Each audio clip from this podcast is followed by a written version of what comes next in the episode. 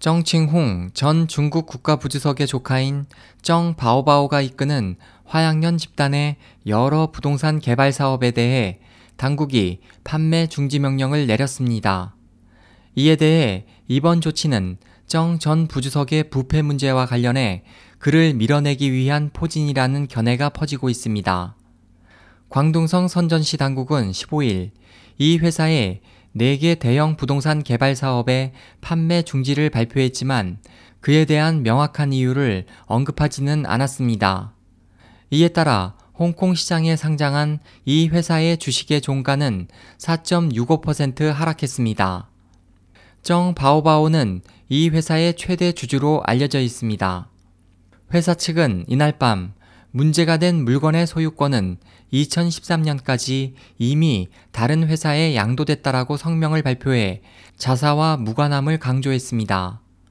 당국의 이번 조치로 저우융칸과 함께 장점인 일파의 핵심 일원인 정 전 부주석은 실각의 위기에 직면하게 됐습니다. 장파 중진이 일제히 실각하는 가운데 정 전 부주석에게 수사가 미치는 것은 시간 문제로 보입니다. 지난해 7월 전 최고 지도부 구성원이던 저우융캉의 실각 직후 홍콩 언론은 정 바오바오 씨에 대한 조사가 시작됐다고 보도했고 한 달 뒤 열린 해당사 주주 총회의 주요 임원인 정 바오바오가 불참하자 많은 추측이 난무했습니다.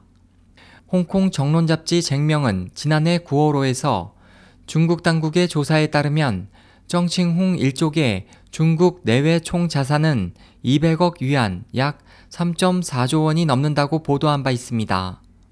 또 지난해 12월에는 당 중앙규율검사위원회의 익명의 관계자의 말을 인용해 정칭홍은 여러 번 시진핑 체제의 부패 척결 운동을 저지하고 저우융캉의 처분에 반대하고 있다고 전하면서 시진핑 지도부는 향후 정 전 부주석을 추궁할 것이라고 분석했습니다. SOH 희망지성 국제방송 홍승일이었습니다.